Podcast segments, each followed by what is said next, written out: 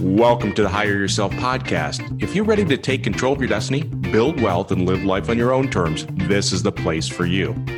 Each week, Nat and I will talk about business, franchising, and personal growth to help make you more successful. Good morning, Pete. How are you, my friend? I am pumped and ready to do a podcast. I am pumped up too. It's amazing, right? We're both pumped up for the podcast.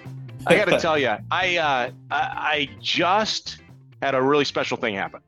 So my wife and I just hit a special anniversary, a wedding anniversary, right? Oh, congratulations! And, well, yeah, congratulations. She's put up with me that long.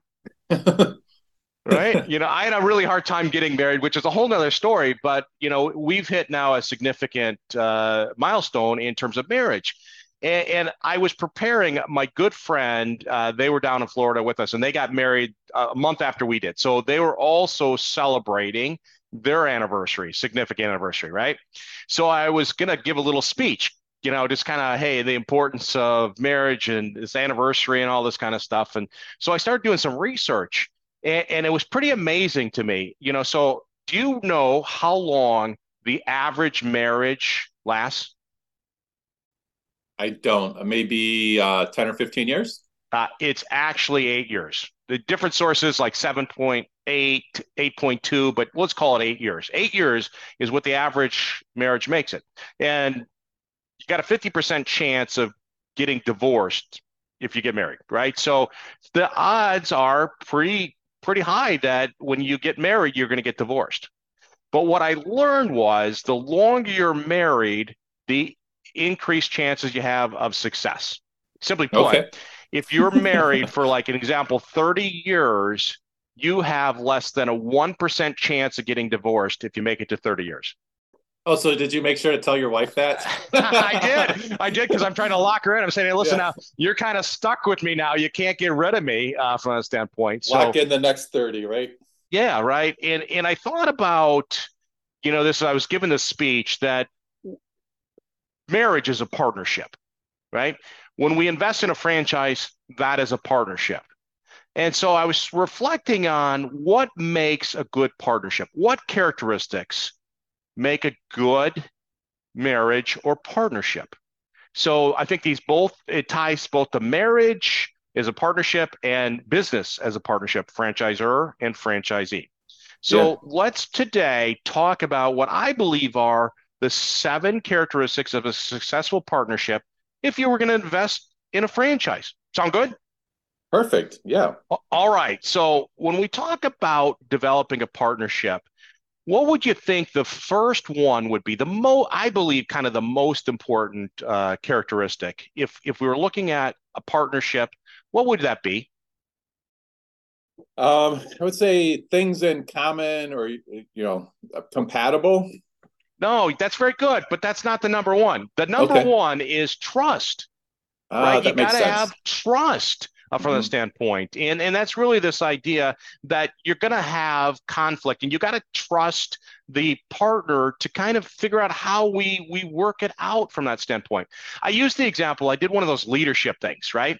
And have you ever been to one of those things where they they basically do uh, this trust exercise where you close your eyes and you got people behind you and you just lean back and you fall and they got to catch you? Yes. Yeah, yeah the right. Trust, the, the, infamous right? trust fall. Uh, the trust fall, right? And so, you know, I think that's true when we're when we get married i mean it's a significant a partnership like you know because you're you're coming together uh, from that standpoint and when we invest in a franchise we become partners from that standpoint there's that trust where if i fall back you're going to be there to catch me yeah right so trust i think is the number one thing what what would you think would be the second one um, i'm still going to stick with my things in common all right very good, but we're going to go on to the second one. Eventually, if you just if you just look at the outline I gave you, this would be so much less painful for you here. All right, okay. the second one is uh, really this idea of common values. right? You have to be aligned on your values, whether you're marrying somebody or you're partnering with somebody on a business. Kind of that that classic uh, people get married and then they have kids and then they they all of a sudden have that conversation for the first time, like, oh, you know, I thought we were raising our kids Catholic. No, I thought we were raising our kids, you know, what Protestant or you know, right? Those or, are things you might want to talk about or figure out before right, you get well, married, right? You know, people have different uh, values when it comes to honesty and you know all that kind of stuff. I mean, it's it's really uh, having those core values aligned uh, certainly helps with the successful for successful partnership. Yeah. All right. Now the third one, I know you're going to get this one because uh, this is, I think, what you're trying to say. The third characteristics out of the seven when we're looking to partner with a franchisor is chemistry. Right? right. It's that attraction. It yeah, it's yep. that that it's that feel, right? You know, so kind of what you were saying earlier off on a step point. So you just you get that feel that this is the right person uh, for me. This is the right business partner. Um, you know, you, I hear that a lot when people are uh, investigating franchises. That you know, it just it just feels right. Mm-hmm. I can see myself doing that. Is another thing I hear people say about franchises, right? They it's yeah. like they can see themselves doing it. Right. So uh, the fourth one um, is and, and, this took uh, took my wife and I a little bit to uh, to get this figured out, right? So uh, I was a little slow in regards to this this next one. Is uh, defined expectations of your partner what are my expectations for you? What are your expectations for me? That's yeah, I think that's fair. And do you think that translates to uh, franchising? I do. I do yeah. because I'm expecting you as the franchisor to do certain things, and you as the franchisor are expecting me as the franchisee to do certain things. And if we're not, if we don't have a clear understanding of what your expectations of me are and what my expectations of you, it gets to be uh, difficult. And and I had so, so I just, here, here's a great one, right? So I get married, and we're just married for about a year. No, it was less than that, six months, right? And my wife, when we were dating, didn't do any of the cooking, right? So she didn't do any cooking. I love cooking, that kind of stuff, right? And we get when we get married, she decides that she's going to do the cooking right? So she starts cooking and all that kind of stuff. And I thought, well, this is great, right? So one night she calls me and says, I'm running late for late running late uh, at work. Can you handle dinner? Right. So what do I do? I stop off on my way home from work. I pick up a frozen pizza, a six pack of beer, and a bag of Doritos. And so when she gets home, I got the beer chilled, I got the bag of Doritos in a little bowl, that kind of stuff, and I got the pizza cooking. And she walks in, we we we have the you know, we have dinner, all that kind of stuff. So the next night I come home, there's no dinner made, right? no dinner made, right? So, so I don't say anything. No, no problem. Next night I come home, no dinner, right? And so then I, I come back third night and say, well, what's going on? I, I thought you were handling the dinners. You know, I thought that was your deal. She goes, well, she looks at me and she goes, bag of Doritos, six pack of beer, frozen pizza, and walks out of the room. And so, so clearly uh, I didn't uh, give her my expectations, and she sure didn't give me my expectations. That hey, listen, if I want you to cook a meal, I don't want you to uh, do Doritos and a frozen pizza and a six pack of beer. So uh, yeah. expectations, you got to be clear on your expectations. Yes. What about uh, the fifth one? Well, what do you think the fifth one is? I'm going for mutual respect for 200. Very good. I'm glad you found your outline, right? So it is one in marriage, it's a partnership and just like as you're the franchisor, you have to have that mutual respect for each other. Yeah, that makes a lot of sense. The um, kind of going back to defining each other's role and having mutual respect, and also just kind of giving the benefit of the doubt a lot of times too, right? Yeah, yeah. When I sometimes don't listen to my wife, um, I don't give her that respect I, I need to give her as we're maybe making a decision or doing something. I just jump to a conclusion.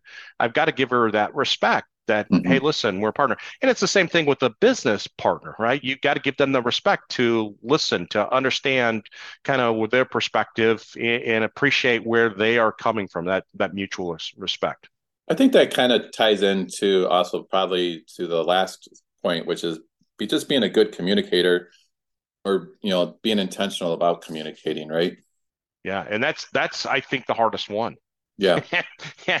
uh, you know, it, it, it's a skill to be a good communicator. You can't just uh, text and you know.